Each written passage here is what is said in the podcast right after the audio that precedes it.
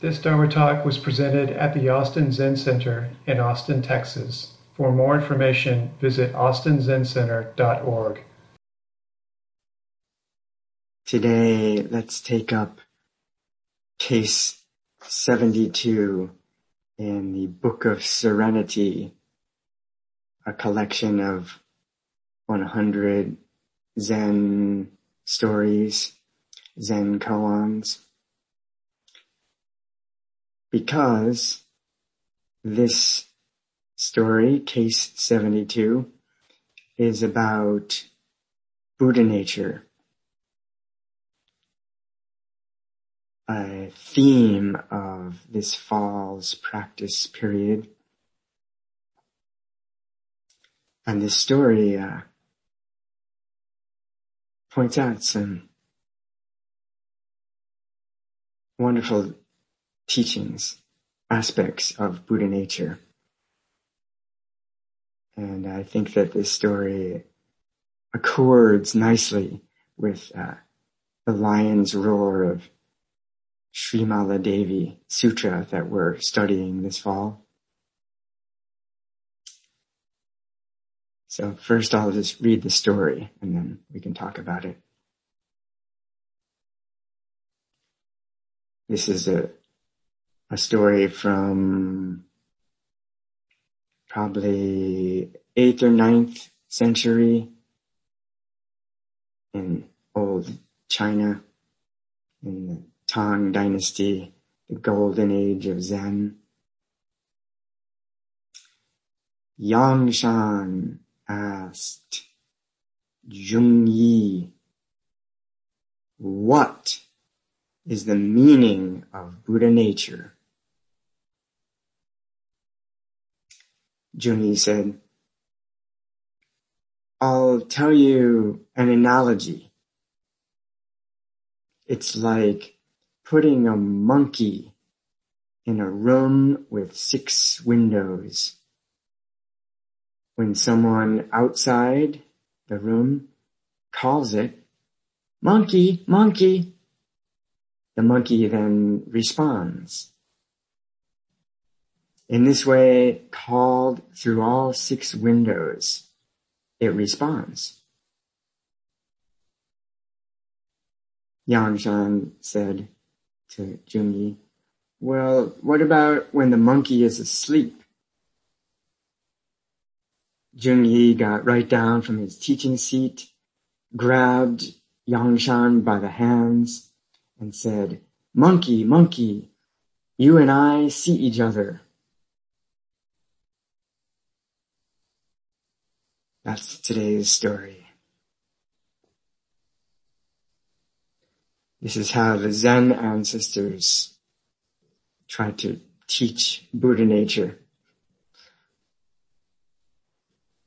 So to unpack this a little bit, this is a story about Yang Shan and Jung Yi. Jung Yi, the, the teacher in the story, is a disciple of the great Matsu, horse ancestor. Matsu is one of the all-time great Zen ancestors. Uh, he had 80 something realized disciples and one of them was Junyi.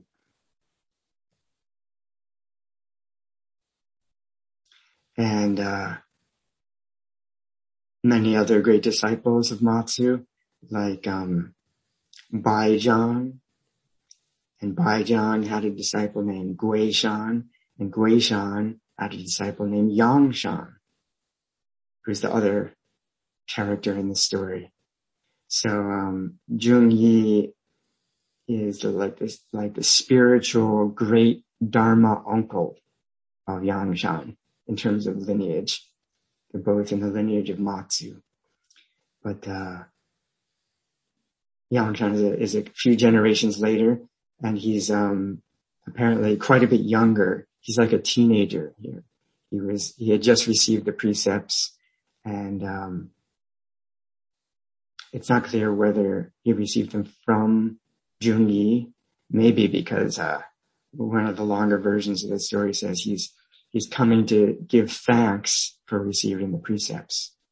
So maybe he did a huge precept ceremony with Jung Yi and many others uh, the day before or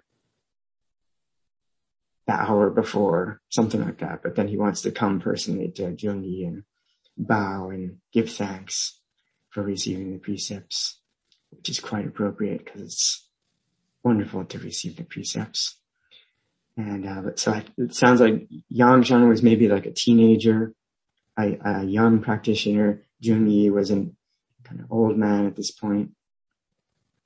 And uh,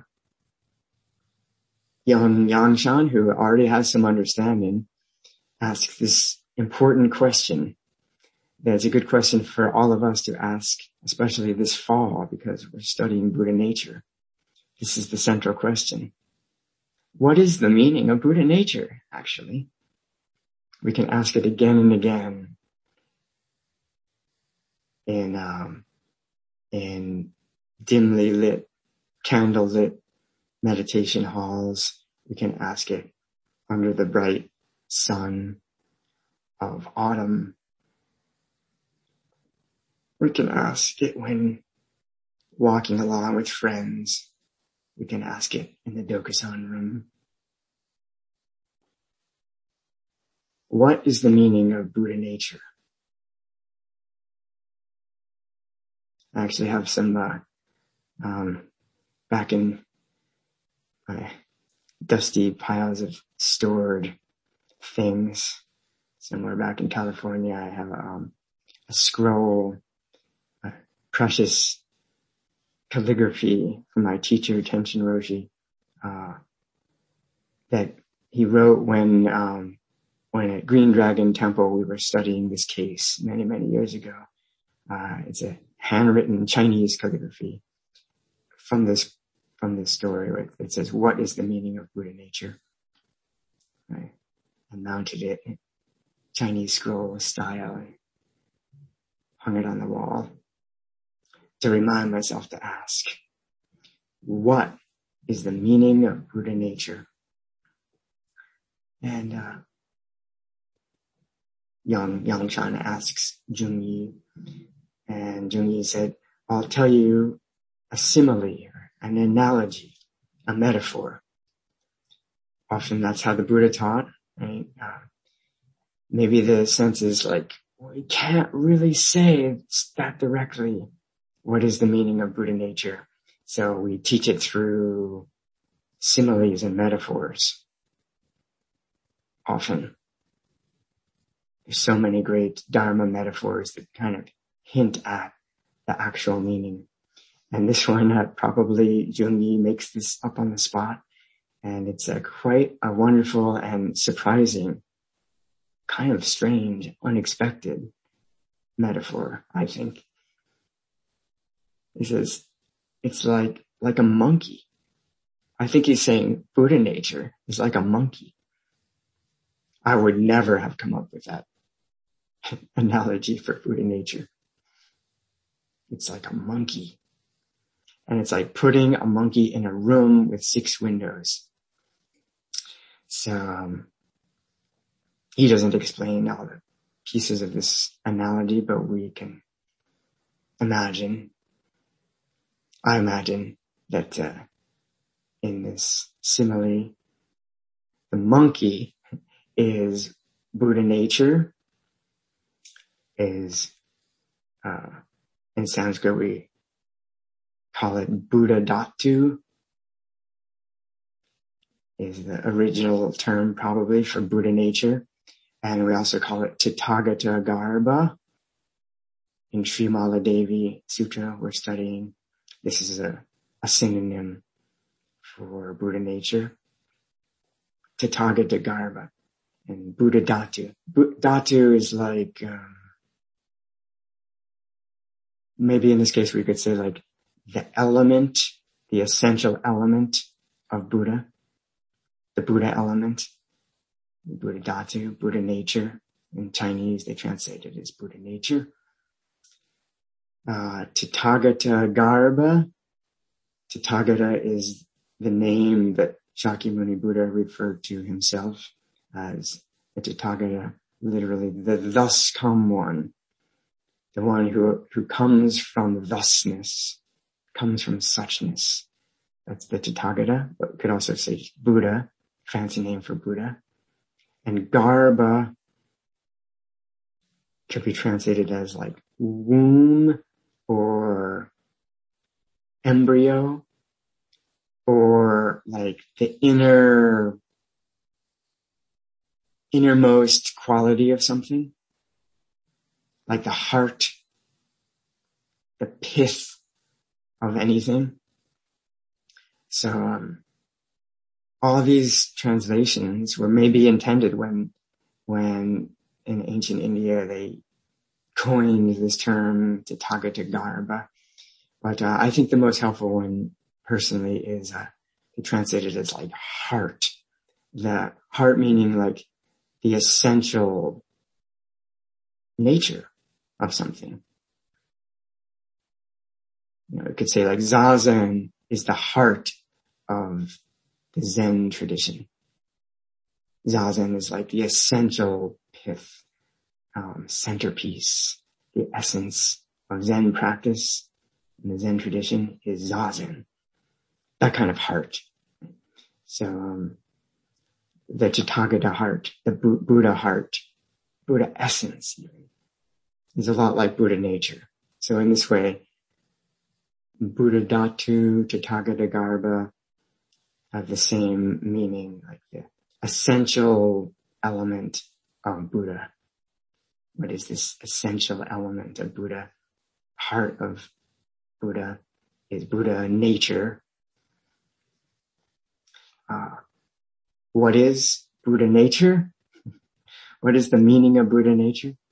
What is the definition um, of Tathagata Garbha, Buddha nature?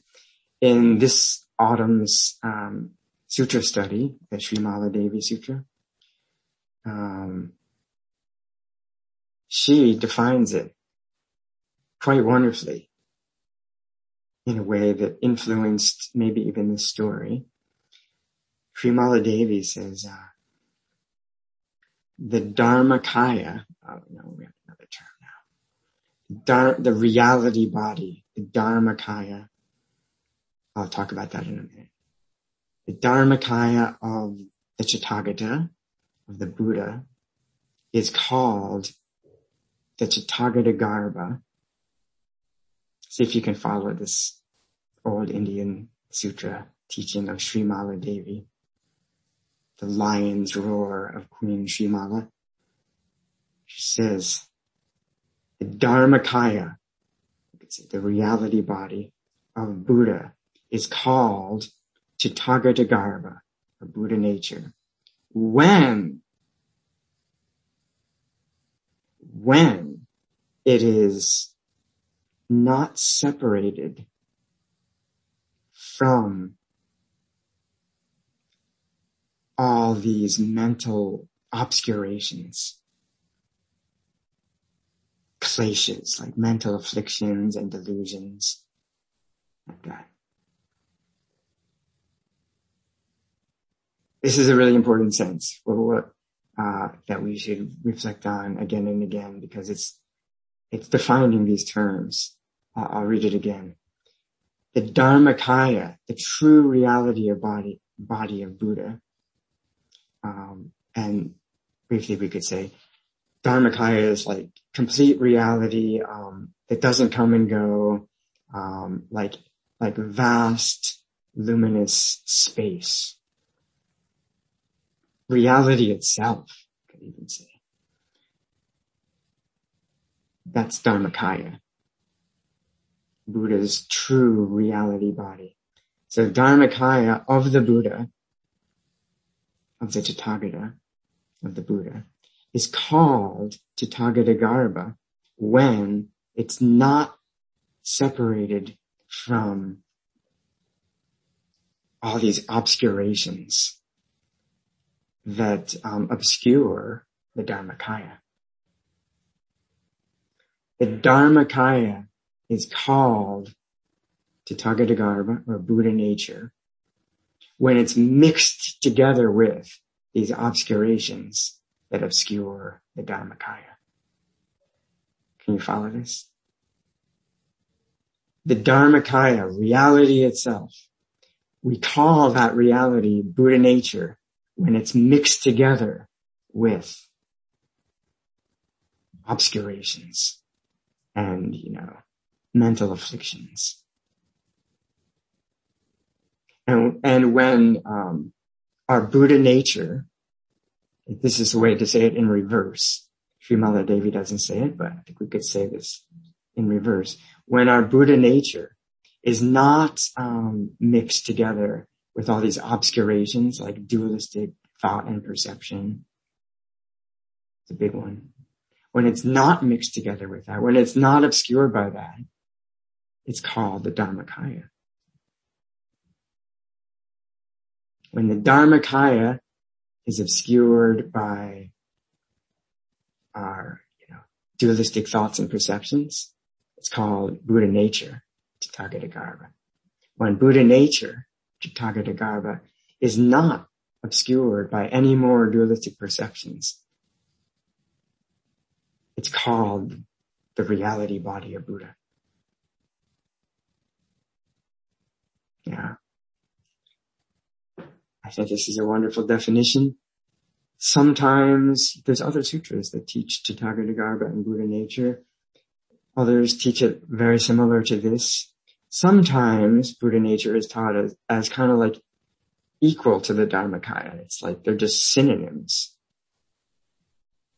I think the Parinirvana Sutra almost sounds like they're synonyms.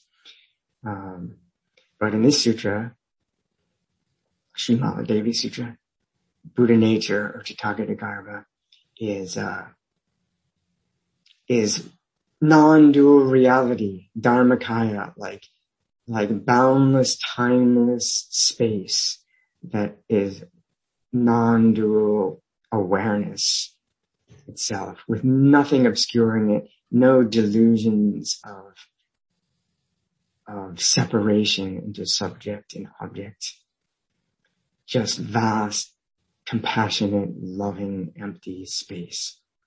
That's Dharmakaya. That's definition of Buddha. That's our true refuge. And it is taught, whenever Buddha nature is taught, it's taught that all sentient beings have Buddha nature. All sentient beings share in Buddha nature.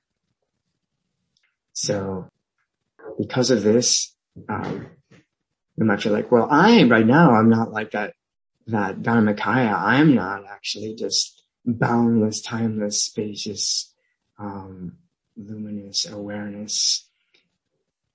You know, infinite um, compassion and love.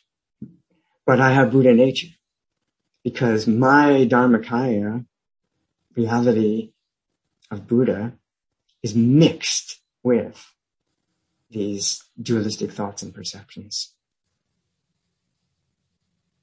That's why Buddha nature in this case is like, um, sometimes it'd be like the potential for complete Buddhahood.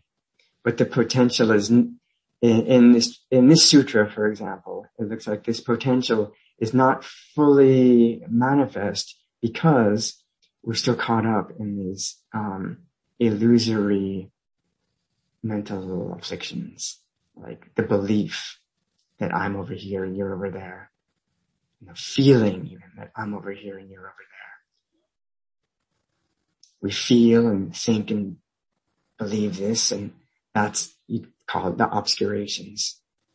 To uh, the obscurations that obscure our our perfectly pure Dharmakaya, but we do have this perfectly pure Dharmakaya in its somewhat obscured form called Tathagata or Buddha nature. Okay, so this is, uh, this is how we can understand Buddha nature in Srimala Devi Sutra. And in this story, I think this way of looking at it works very nicely. That's why we can call this amazing thing Buddha nature. We can call it like a monkey. Wouldn't that be an insult to the Buddha to say Buddha's like a monkey in a house? It's like, it's a little bit rude, maybe. But Buddha nature, maybe we can say this, it's, it's kind of like a monkey in a house. So in this analogy, um, I would propose that the monkey is Tathagatagarbha, which again is the Dharma body, the, the reality body, the Dharmakaya of the Buddha, when it's not separated from all these kleshas, mental afflictions, and dualistic thoughts and perceptions. That's the monkey. The monkey's alive and well, but the monkey's kind of like, you know, um, not so settled. You know, it's a monkey mind. And maybe it came from this koan, I don't know. Monkey, monkeys that like jump all over the place and get all like, they're, they're not so relaxed. They're like constantly, you know, checking out all this stuff around them. They're really, I think, quite involved in dualistic perception. Maybe not thought so much, but they're, they're really into like external objects that come through six windows. So, um, you could say it's like a monkey in a house, putting a monkey in a house. Some people might say the house is the body. Sometimes the sutras say that um, Tathagatagarbha is in kind of within the bodies of all sentient beings. So there is that sutra teaching. To me, that's a little um, hard to relate to. I think it's it's if we say that the Tathagatagarbha is some essence of Buddha inside our bodies. Yeah, I think it's too materialistic personally. I think it, it's kind of implies, well, where in the body is it if it's in, inside the body? That is one way of talking about Buddha nature in the tradition. But um, today I would propose, let's open to the possibility in this simile that the house here is uh, experience. The, the experience of the present. We are all, um, you could say, dwelling in a house called the present experience. Aren't we? I would propose, even without um, reading your mind or something, I propose that all, all of all of us on the screen are um, in an experience right now. We're having an experience, an experience of seeing images on a screen, an experience of hearing sounds, an experience of um, sensing the body and so on. That whole, um, you know, package of multi-sensory experience that we're always in. Today, I like to just try on looking at this simile as that's the house that the monkey is put in. The house we call experience, the present experience. What's the meaning of Buddha nature? It's like putting a monkey in, called Buddha nature in the house called experience. And this house of experience has six windows. The eyes, this experience can see, right? This experience has eyes, the experience has ears, the experience has nose, tongue, and physical sensation, and it has thinking and feeling. That's the six senses in uh, Buddha Dharma. Uh, five physical senses, seeing, hearing, smelling, tasting, touching, and one kind of purely mental sense of like knowing, um, like consciousness. Mental consciousness is the sixth sense in um, traditional Buddha Dharma. So we're having a present experience right now. You could say this present experience is, has six windows. We could even say this present experience is made up of these six windows. Our experience is, is, um, is our way of relating to a apparently external world. And the way that this present experience, that each of us is having a, a somewhat different experience, our experience is relating to a, a world through these six windows. In other words, we're seeing, we're hearing. If we happen to be eating something, we'd be tasting. If there's some incense burning, we're smelling. And we're always having a physical sensation of some kind. And there's always some mental activity. But if our eyes are open, our ears are open, we're always seeing and hearing, sensing and, uh, and, um, having some mental content. And if we put a donut on our tongue, we can taste and smell too. What's the meaning of Buddha nature? It's like putting a monkey, Buddha nature, in a room experience with six windows, six senses. When someone outside of our personal experience calls it, like you're having an experience and I'm having an experience. You're uh, over there and the other side of our Zoom um, connection, and I'm over here and I say, monkey, monkey. And you, um, these words come out of my um, Zoom box experience and they um, enter your Zoom box experience. And uh, the monkey, you in this case, responds. And if you say monkey to me, then I respond like I hear it. And um, I say, yes. So there's sounds coming in through these windows. There's sights coming in through the windows. There's sensations coming through the windows. There's thoughts coming in. All of these, um, when the information comes into our experience from what we usually think of as outside our experience, it comes into these six windows and then our experience responds, or actually in the simile, the monkey responds, the Buddha nature responds. We could say the Buddha nature is like the knowing, the basic knowing, uh, presence, the sense of presence, the, um, the awareness of now. But in this case, is this the Dharmakaya, um, awareness? I mentioned Dharmakaya is like this spacious awareness. Well, yes, in a way, but it's the Dharmakaya awareness that's somewhat obscured, either greatly or slightly obscured by obscurations like greed, hate, and delusion really obscure this spacious non-dual awareness, don't they? They're all about duality greed and hate are completely based on duality. Like something, I'm over here, there's something over there that I either want to get more of or I want to get rid of. That's, that's like definition of the illusion of duality.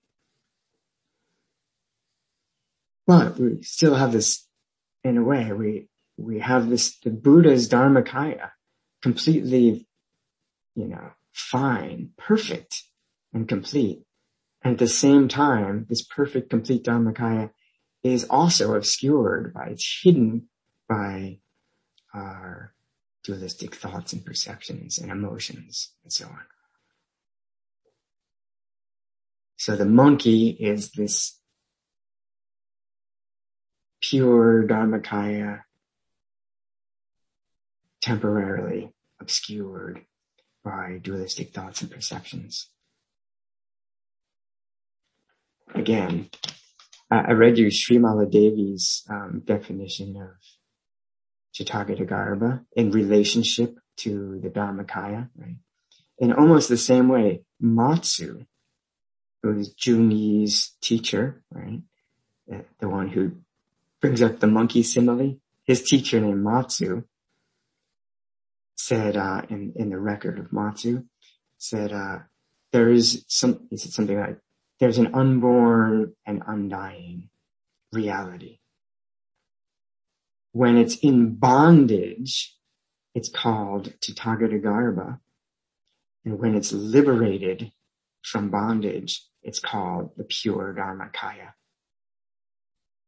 It's one of the, maybe the, the few places that the old Zen ancestors are really like using these Sanskrit terms, um, in early Zen. And it, and that definition is virtually the same as Srimala Devi's. So I would even propose that it could be that Matsu is actually, this is the, this is a Zen connection to Srimala Devi Sutra, although he doesn't mention the title. Is this unborn, undying reality. When it's in bondage, it's called the Tathagatagarbha. When liberated, it's called the pure Dharmakaya. The Dharmakaya is boundless, neither increasing nor decreasing. In order to respond to beings, it can manifest as large or small, square or round. That's what Matsu says. The Dharmakaya um, can respond to beings. And in this case, the, uh, the monkey, when it's still um, obscured by, um, still in bondage or obscured, it can still respond through these six windows because the Dharma, you could say the way that when somebody says monkey and the monkey goes, huh, what? What do you want? Show you a window over here. Um, you could say, well, that's just like, that's just like a monkey's jittery, like reaction. Yes, but we could also say, I would propose that that's the, that's actually the way the Dharmakaya responds. But in this kind of like, it's mixed still with duality. So when the monkey says, huh, what did you over there say? I, oh. the monkey's, um, is, you know, in relationship to all this stuff and alive and aware. Otherwise the monkey couldn't respond. Um, but it's responding, it's like all this stuff's outside and it's, and it's monkeys like freaked out, right? I don't know if, I'm sure some of you have met monkeys like in the wild, like in, in Asia. There's a lot of monkeys, like India, they're all over the place. Nepal, they like, you know, if you leave your window open, um, even like on a fifth story apartment, the monkeys will come in and ransack your place. and China too, they're, they're all over. We don't have them so much in Austin. but, uh, monkeys are really like, you know, there are kind of human ancestors. It is said, right? So they're, they're, they they act somewhat like humans. And maybe that's why Junyi picked the monkey as the animal here. You could have picked anyone, but they're kind of like us. they're kind of jittery.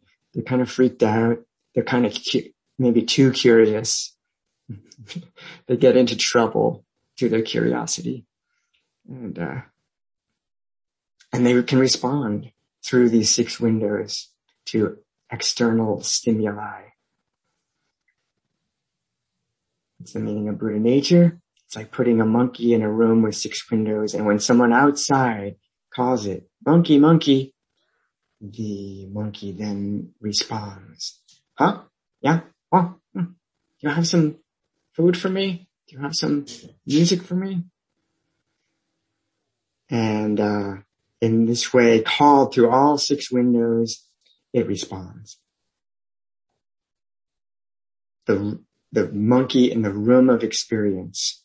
And then, uh, Yangshan, bright young Yangshan says, uh, receives this analogy, but then says to further kind of like bring out the full meaning, ask his, his teacher, well, what about when the monkey's asleep? And uh, usually we think of like, you know, Buddha means awakening. So we think of asleep as a kind of maybe negative term in Buddhist discussions. But here I would propose that when the monkey's asleep, it means it's actually like not all jittery and like frightened and freaked out by all this six sensory stuff. It's just resting. The monkey's just kind of like, it's still this, you know, ultimately perfectly pure awareness. But now it's not so caught up in all this external stimuli. It's just resting. So I would propose that a sleep here is when the, when the, um, the monkey's taking a rest from the, uh, obscurations, the obscurations of dualistic perception. Here is like, there's a color out there, there's a sound out there, and it's coming to me over here. It's like it's, the monkey gets tired of all that like duality and just like curls up on the floor of the house of experience and just settles. You know, maybe actually asleep, but maybe like zazen.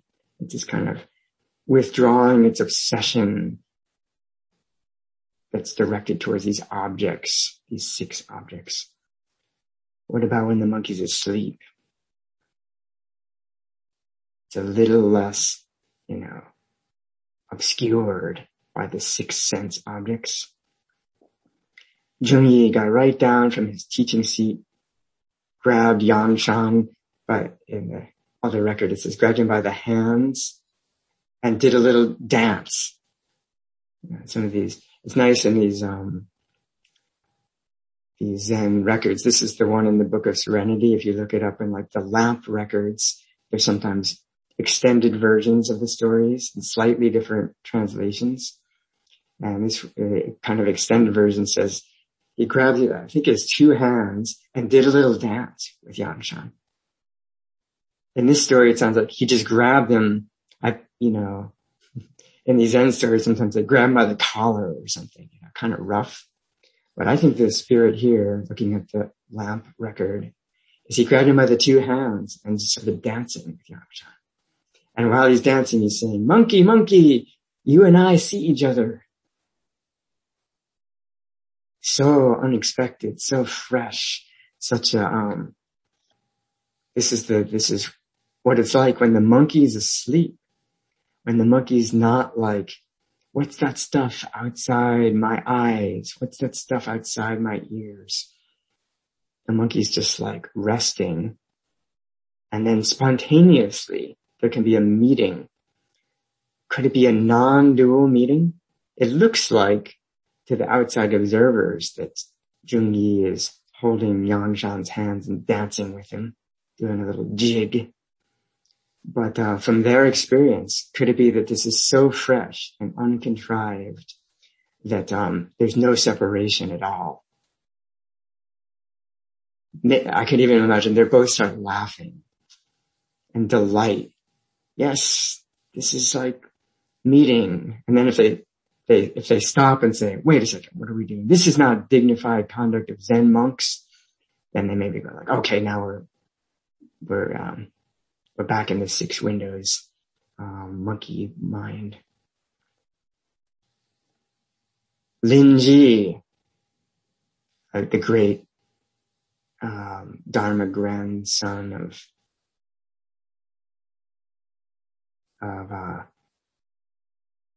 great great grandson of Matsu, said, followers of the way, this reality called true mind has no fixed form. It pervades the ten directions. In the eye, we call it seeing. It's present awareness. In the ear, we call it hearing. In the nose, we call it smelling. In the mouth, we call it tasting. In the body, we call it sensing. You know, paraphrasing a little bit, Linji's saying here. In consciousness, we call it attending. Originally, Linji says, it is one bright essence, but it divides itself into these six functions. Because this one mind, I would propose, your one mind is like Dharmakaya or Tathagatagarbha if it's obscured. This one mind has no fixed form. It is everywhere completely free and liberated. It's one bright essence that divides itself into six functions, but it is everywhere and always completely free. But our minds go rushing around looking for something outside. Outside the six windows, like the monkeys.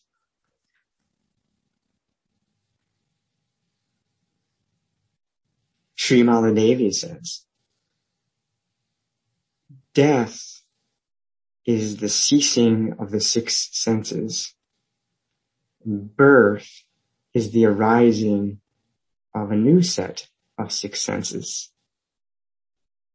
But the Tathagata Buddha nature, is not born and does not die. The cycle of birth and death of the six senses rests upon the Tathagata which is the basis and the source for the six senses. Another related teaching from the uh, Devi Sutra. So um, sometimes they in these, usually in these koan collections, they have a verse that celebrates the um, the story. And uh, instead of reading this verse today, I'll just tell you um, a personal story to celebrate this story. Maybe, maybe something about um, monkeys and monkeys that are sometimes awake and sometimes asleep. So, um, one once upon a time, in, in a Zen mind monastery, at Tassajara Hot Springs. We were in a peaceful dwelling of a 90 day practice period. And, uh, I was the shuso, the, uh, the head seat for the practice period. And my teacher, Tenshin Roshi was, uh, was leading the practice period. And, uh, and it's the tradition that the Shuso sits next to the practice period leader, which is one of the great um, gifts of being Shuso. Get to spend the whole practice period sitting next to your teacher. So um, I was sitting next to Tenshin Roshi, Shuso, and the and the uh, practice period leader face face out in the to the room, and we were in Sesshin in the dark winters of Tassajara and uh, some days into Sesshin. And um, and all that long silent sitting, I don't know what happened, but a, um, a, uh, an inspiration just arose, and I thought, well, this is a rare opportunity. Uh, I'm sitting next to my teacher here. Let me ask him a question in the middle of zazen try not to disturb the great assembly. So I moved close. So I could, I leaned over, put my mouth like right next to his ear. Just to like, um, to do a little dance and see what would happen. I whispered to him, I asked, is there a dragon howl in a withered dead tree?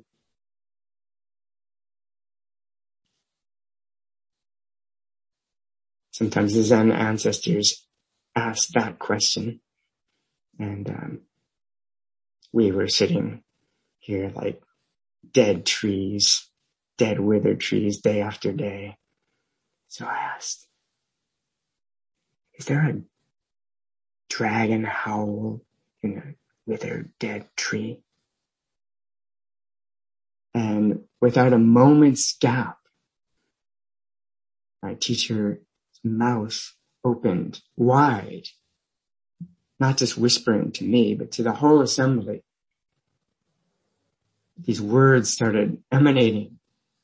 Something like, whether 'tis nobler in the mind to suffer the slings and arrows of outrageous fortune, or to take up arms against a sea of troubles, thereby opposing them.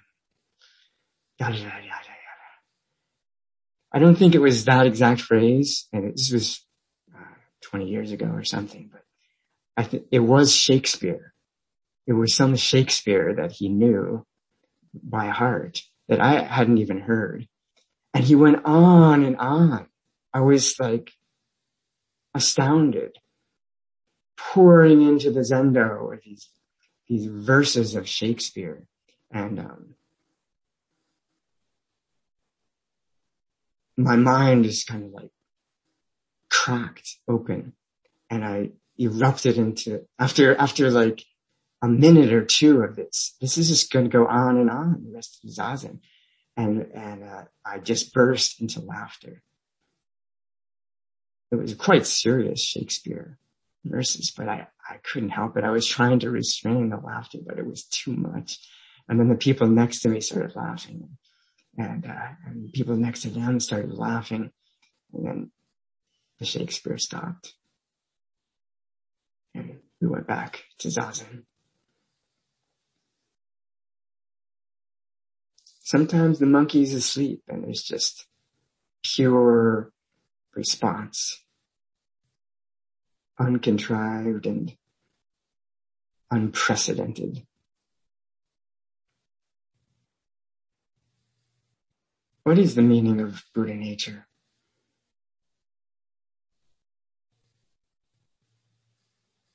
Do you have any questions for today? Jacob? Yes. Can y'all hear me? Yes. Okay.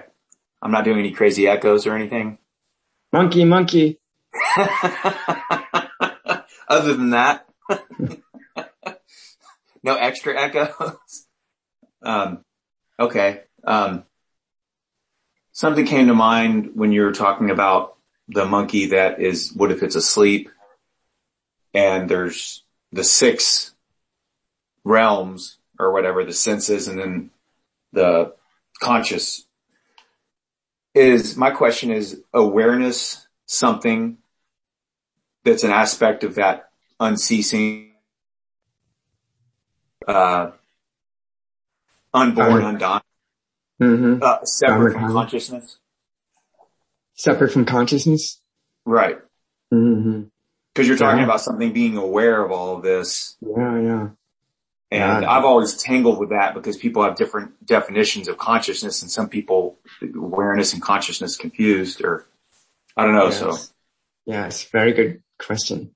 Uh, so, uh, I like to translate, um, I mean, we're staying with the tradition. Um, it's good to go back to the Sanskrit words so we don't get too confused, I think, and make the, make the clarification.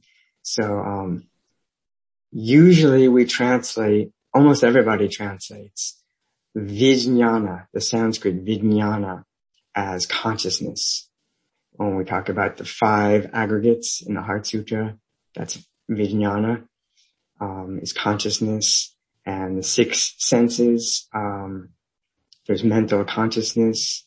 In fact, each of the six senses, there's an eye consciousness, an ear consciousness, and nose consciousness in, in, in Buddha's system from the earliest days. And all those are, are in Sanskrit, vijnana.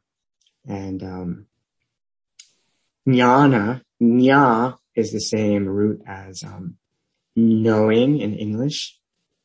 These um, these languages have many correlates. Or gnosis, it's the same as nya in Sanskrit. So um, I think jnana is knowing is a good translation that fits nicely with English.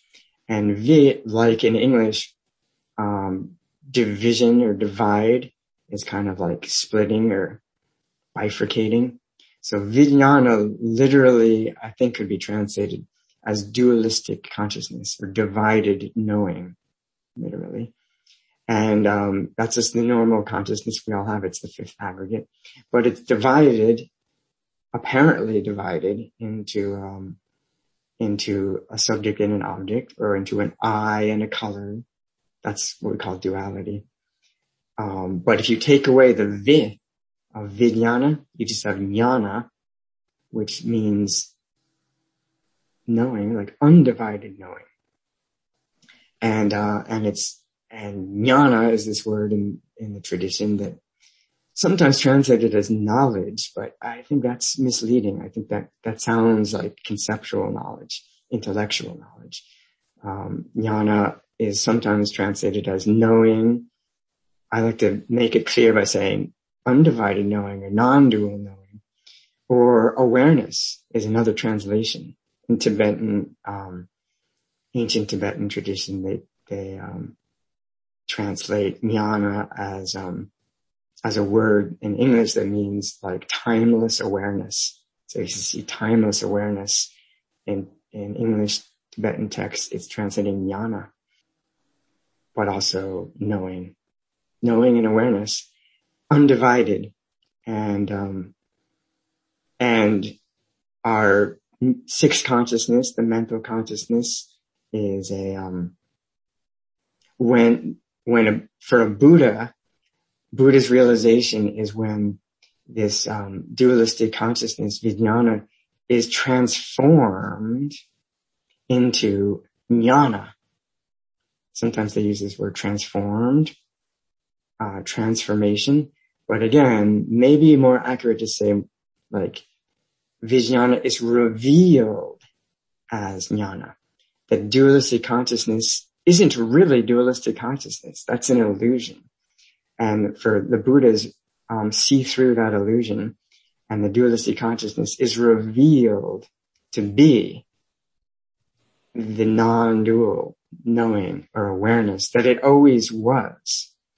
So um, the relationship between consciousness, vijnana, and the word either awareness or undivided knowing, the relationship between them is, you could say they're, we're talking about two different things, but the relationship is the actual true nature of dualistic consciousness is non-dual awareness.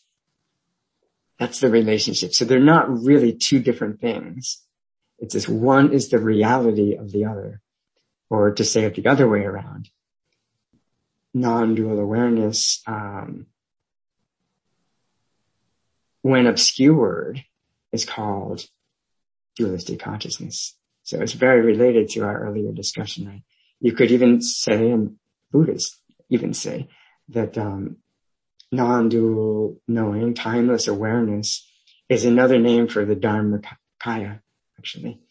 And when that's you know, when that's obscured by, particularly in this case, dualistic perception even. We know that dualistic thinking and conceptions obscure our presence and ease, but even dualistic perception, even the sense perceptions, the sense consciousnesses. There's an eye vijnana, as I just mentioned, an ear vijnana. In Mahayana Buddhism, at Buddhahood, there's no longer an eye consciousness and an ear consciousness quite radically. This is Yogacara tradition. Again, there's this transformation or I, I might choose to call it revelation. It's revealed that these six dualistic consciousnesses, the eye that sees colors, is not really a dualistic consciousness. It is also a non-dual awareness.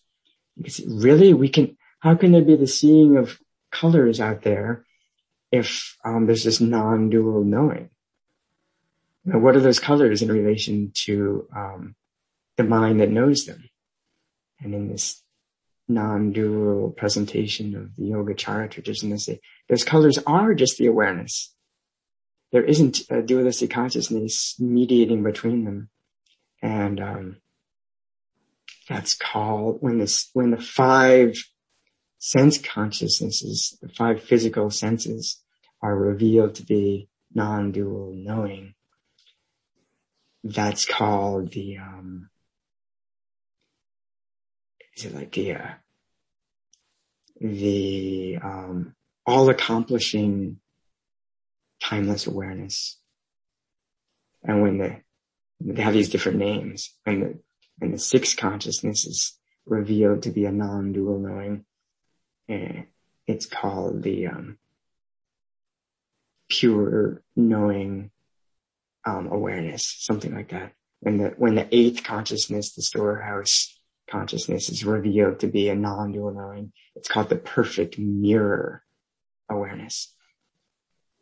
So all the conscious, all the eight consciousnesses or six consciousnesses, depending on the model, are all actually illusions. They're, from this point of view, there aren't really consciousnesses. That's a, that's a kind of a, a radical proposal of the Mahayana. It's saying the whole early Buddhist tradition talking about how consciousness works. The whole thing is just an, a description of an illusion. So it's almost like it comes full circle or something. Almost. I don't know if that makes any what, sense. What would be the full circle? Well, the full circle would be kind of like this thing starts off with, there's this some sort of kind of pure, just like, I guess like, uh, jnana as opposed to vijnana. Mm-hmm. And then these things happen with this interaction and you get caught up with that and then you can get caught up with thinking about how there's this jnana as opposed to the vijnana or whatever. And then at some point, eh, I guess you realize that the whole thing's fused or something. yeah, I think I the, the relationship between the two is, is, is a really important point that they're not exact, it's not that Vijnana and Jnana are two different things exactly, but it's not that they're just two different names for the same thing either, right? It's that one is the true nature of the other and one is the true nature of the other and the other is the obscuration of the true nature. Right. Yeah. Right. So, um, and yes, it, I think you mentioned a good point that really we could say that the jnana is prior to the vijnana. The, the jnana is the original timeless source, we might say. That's the, uh, real, the original reality. And then the obscuration is this temporary coloring or hiding of the true nature. Okay. That's, that's a little different from the way we often think is that, um, we start as deluded beings and we eventually reach this realm of awakening that's never been the case before. Whereas it's really the opposite. It's more, especially right. in the Mahayana tradition. It start with there's a, there's an already complete perfect awakening, uh, awakened reality, Dharmakaya. And then that has over time been obscured. I laugh because in, in fact it's the over time that obscures it. The very notion of time is obscuring the timeless awareness. As soon as there's the, there's the birth of time and space, the Dharmakaya is um, already starting to be hidden. Yes, thank you. And another another teaching in the um, Buddha nature, Indian Buddha nature teachings is that when the um, when the Tathagata, let's see, when the Dharmakaya is um, you know mostly obscured by um, you know, mental afflictions and dualistic thoughts and perceptions, it's called we already know it's called Tathagatagarbha, but when it's mostly obscured, that Tathagatagarbha is called a sentient being like us. And when it's like partially unobscured, like half and half, it's like there's really like long stretches of time when it's not obscured. It's, um, or at least some, sometimes it's not obscured. It's still called Tathagatagarbha, but this is called a bodhisattva. When they really realize there is a reality that's not dual. And then uh, when it's completely unobscured, it's called the Dharmakaya. So there's almost like these sort of levels of we start as sentient beings with this obscuration. This is, as the obscuration starts to drop away, there's this bodhisattva path, seeing what's possible, but there's still, due to ancient twisted habit patterns, there's still a lot of work to do, but then it's eventually possible. The Buddhas tell us to have no more obscuration at all, no more um, belief in duality. It's called Buddha or Dharmakaya. And then that Dharmakaya can respond to beings, as Matsu says, um, like without any like, um, you know, this guy asked me like, um, you know, what's, is, is there a, is there a dragon howl in a withered tree? I'm trying to remember what that old ancestor said. Or what should I say? And should I tell him, that you shouldn't talk during Zazen? What are you doing? I'm like, no, none of that happened. Just from, from out of nowhere. Without any, any, um, thought, it seemed to me like Shakespeare just erupts until something, some conditions change and it stops. Yeah, when you said that, it was hard to kind of factor or figure what it was that you were describing happened. and then the people laughing. Um, but it, yeah, I guess it was, um, but it was kind of a response to what you said though, in a way, like, uh, uh just like, like the dragon like in the, in, in the tree, he, he kind of starts quoting the Shakespeare that's just about this kind of, this, this outpouring of, uh, uh, I forgot what it was you quoted, but it was kind of like, I forgot coming up in arms against all these things that are onslaughts or something. So I, I get, you know, I guess it was, uh, I didn't really know what was going on at the time. and I think that's why this laughter came out because my mind was trying to like, okay, like, um, something wonderful is happening, but I, I don't know what it is. And so I just, my face cracked into a laugh. Um, but that's just like this story, right? Yangshan says, what about when the monkey's asleep?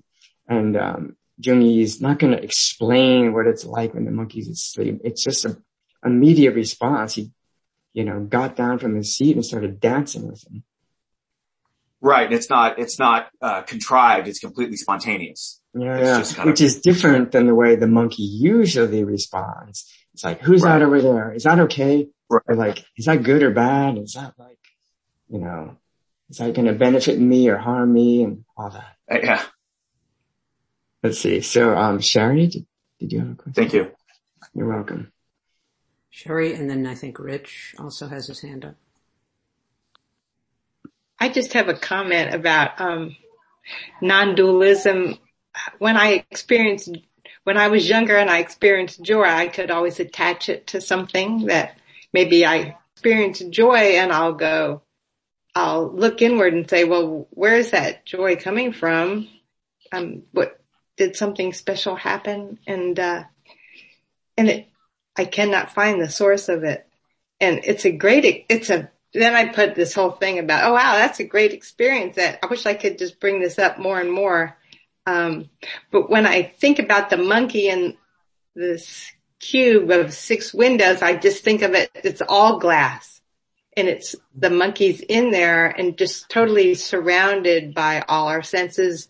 There's no ground. We're totally groundless just to be present with whatever rises and uh, try not to attach what caused that thought, uh, as, as yes. if to control yes. Yeah. Well put. And I like that image. It's the monkeys in a glass house.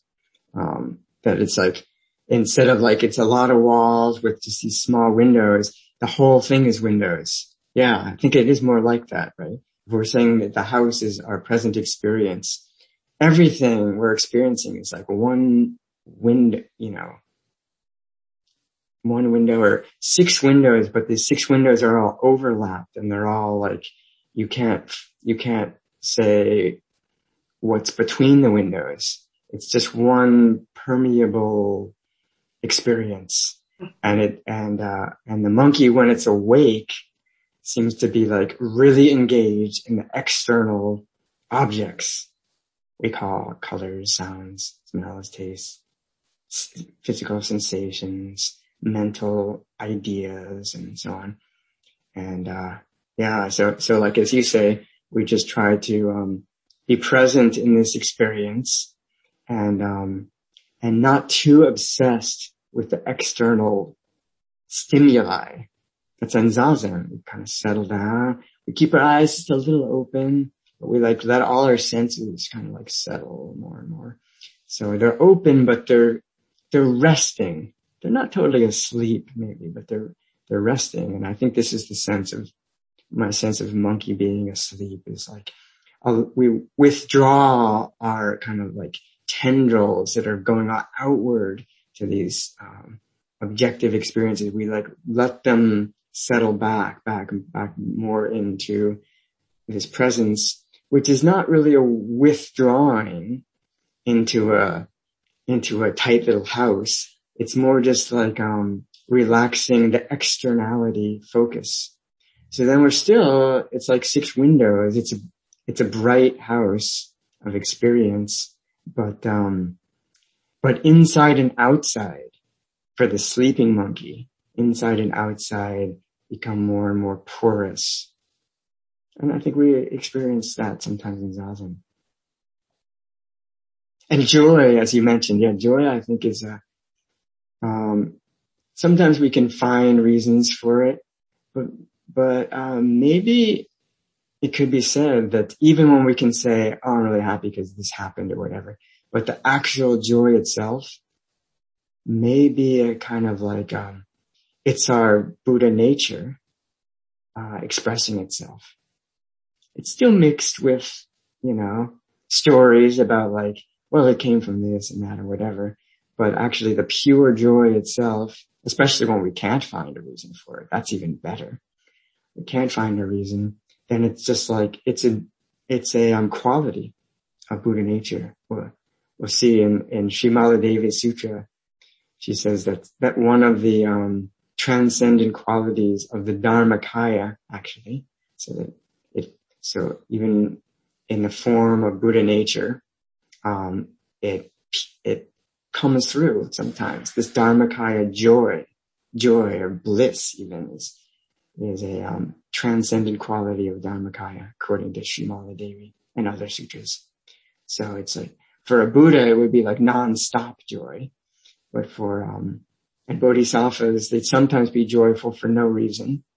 And sentient beings are maybe joyful sometimes, and usually they like, you know, put some external reason on it.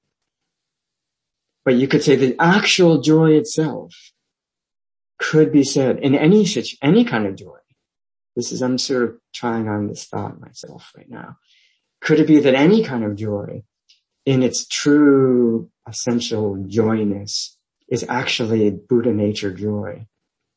But you know, it comes through for sentient beings, it's sparked by conditions, right? Somebody gives us a birthday present or something. But the joy that's felt, um, in this moment, you know, without any thoughts being added to it, one could say this could be the same joy as the Dharmakaya's joy, but it's mixed with like, you know, conditioned circumstances. Just because I got a birthday present and now after my birthday's over, it's, I'm no longer joyful. But I tapped into Buddha nature for a minute there. Or maybe even better, uh, when I give someone a birthday present, I'm joyful. That's why that's called a paramita a transcend, could be a transcendent practice of giving. And there's this joy in giving. And that joy is like really like a Buddha nature joy because it's like at the moment of giving, it's kind of like giving up duality for a moment. Thank you. Rich. Uh, hello. Thank you. That was a great talk. Um, so I was thinking about what your, your story about your encounter with your teacher and I was thinking about monkeys, and of course, uh, what came to mind was this um, infinite monkey theorem, which is the theorem that if you put a monkey in a in a room with a typewriter, infinitely, eventually they'll start typing Shakespeare. right. right. And I know I felt a lot of joy reading Shakespeare, and um, I'm like, I think it kind of came back to me like, well, what's the purpose of practice? Maybe it's the monkey has to sit in the room long enough to notice the situation and maybe start to write about it, like, to, or to be, to expound about it. Like, just, yeah, here I am in this room with these, these six windows and I'm going to settle down and, and, and study this. What's the nature of this? You know, and this is, you know, I'm, I'm starting to, starting to wake up and maybe I'll type, even type some Shakespeare while I'm at it, you know? Um, but we have to practice this to get to that, that place. Is that, does that sound right? Well, when I, when I hear, think of this, um, theorem, what is it called? The, the monkey, infinite uh, monkey theorem. Infinite, infinite monkey theorem. Okay. Like it's, yeah.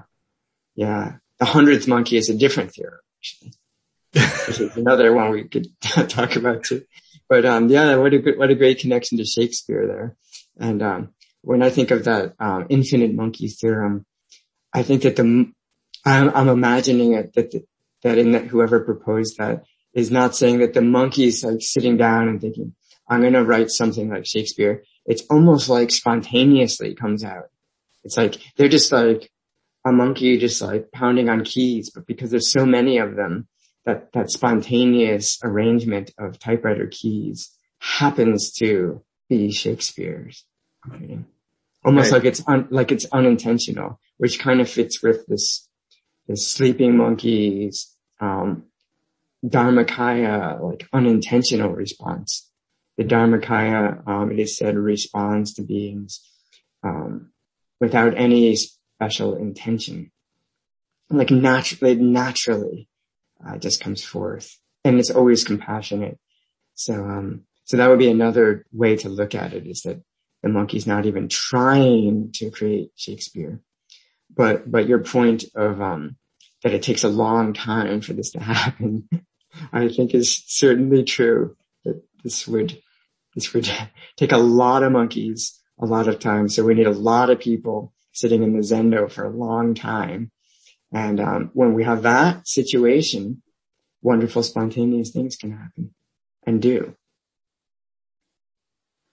And, you know, what we call a long time from the point of view of, of Dharmakaya is really no time at all. It's, it's always now, but it's like, uh, more and more appreciation of the, the full expanse of now this now includes Shakespeare. Shakespeare is with us now, um, because in the unchanging now, timeless, beginningless, endless now, uh, everyone who's ever lived and ever will live is um, here now. And then, yeah, the hundredth monkey theory is another interesting one. That's like, um, if you, uh, there's a, there's, um, one, there's these monkeys on a, on a deserted island, right? And, um, and one of them learns to use a tool. This is how I vaguely remember it.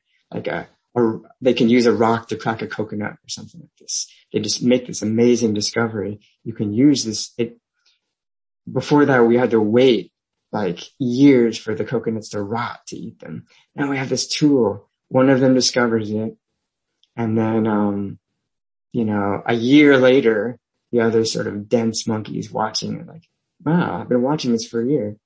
Maybe I could do it too. They pick up a rock and okay, they're catching on. Now there's two of them doing it. Now it takes a little less time for the next one. They, they pick up the rock. And now this whole island is starting to learn this new thing of this tool.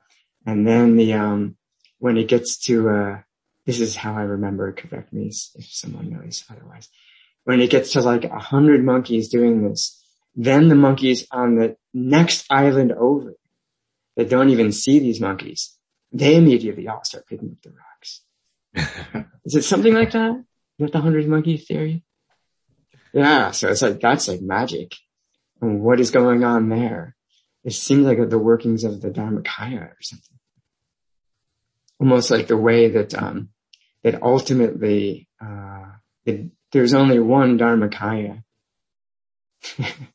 and so, um, you don't, if you had multiple Dharmakayas, there would be, um, that would be dualistic Dharmakaya, right?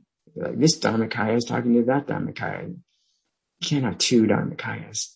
So if there's one reality that's, you know, divides itself into, um, hundreds of monkeys, then, um, there's something about that unity that, that maybe, um, defies the usual laws of time and space across islands and so on. Anyone know any other um, monkey theories? Thank you. Thank you. David? So I was um, thinking about this notion of the monkey being asleep, and you've sort of given, um, you know, we could think about it as consciousness being asleep. We could think about it as um, duality kind of being asleep or breaking down. And yet in the, in the story, um, you know, he, he gets up and he joins hands and, and says, monkey, I see you. And, and so there's a sense of the monkey being there and almost not asleep. And, or at least, at least that's the way I, I read it a little bit. And I'm wondering, is that a paradox? Is that also just breaking down duality in the sense of the monkey's asleep and not asleep or, you know, I'm just trying to understand that. Yes. Yes, you bring up a, an important point. And, um, yes, it's like, I think you, at the beginning, you, you, um, mentioned it well, I think in clarifying this, that yeah, you could say consciousness falls asleep and um, that falling asleep of consciousness is called the falling asleep of dualistic consciousness is called um, non-dual, undivided awareness. Yeah, that's that's how it, which is unusual in the story. I resisted, look, you know, looking into the story for a long time because I thought it's so strange. What do you mean the monkey falling asleep? It's sort of counterintuitive when we're so into awakening but I do think that this makes the most sense. And, um, and yes, so we say if it's non-duality now, if it falls asleep to duality and, uh, is now a non-dual reality, how can this teacher, um, join hands and dance with this other one and, and say monkey to him and they're, um, you and I see each other. Isn't that duality? I think that is the essence of the story. It's like, is can that kind of thing happen? Can these kind of dances happen without duality? It looks like duality. It looks like just the same situation as before, but uh, in this uncontrived, spontaneous um, way, such you know what we usually think of as interactions can happen without the sense of duality. I think that's a big part of what, what uh, the, a lot of these Zen stories are pointing at. It's not like when, it's not like they're having a dualistic conversation and when non-duality is realized, everything goes silent and like, like a withered tree or something. That would be really boring stories. It's more like when non-duality is realized, it's very dynamic and a lot of activity is happening in this non-dual meeting. Is it really a meeting? you and I see each other. I think he's saying this, but um, I think he's demonstrating how I can say you and I see each other, but really there's just one Dharmakaya that's like playing, that's dancing as the appearance of you and me. But we, we're not even thinking that way anymore. Like we don't know what's going on anymore. I think that's what these stories are showing that the Dharmakaya the one non-dual Dharmakaya is manifesting and playing very dynamically and um, and uh, sometimes the conversations go on and on in this strange back and forth way that doesn't make so much logical sense, or as you say, paradoxical. It sounds kind of paradoxical. It's more just like fresh expression. And, uh, can we practice in this way? Can we sit, kind of settle more into our Dharmakaya Buddha nature during Zazen? And then when we get up, um, you know, pop back into our dualistic mind a little less firmly and a little more playfully. Um, I think that this does naturally happen. We can, we can, uh, maybe another way to say it is, um, more simply is, uh, um, just, uh, not take anything that's happening too seriously. We don't want to go too far the other extreme either, but, but I think usually when we're, when we're suffering a lot is generally when we're taking things, experiences a little too seriously. What if it's just this like play? Maybe painful play for the moment, but um, it's okay. It's Dharmakaya play. Thank you all, monkeys, you and I see each other today and may we continue to forevermore.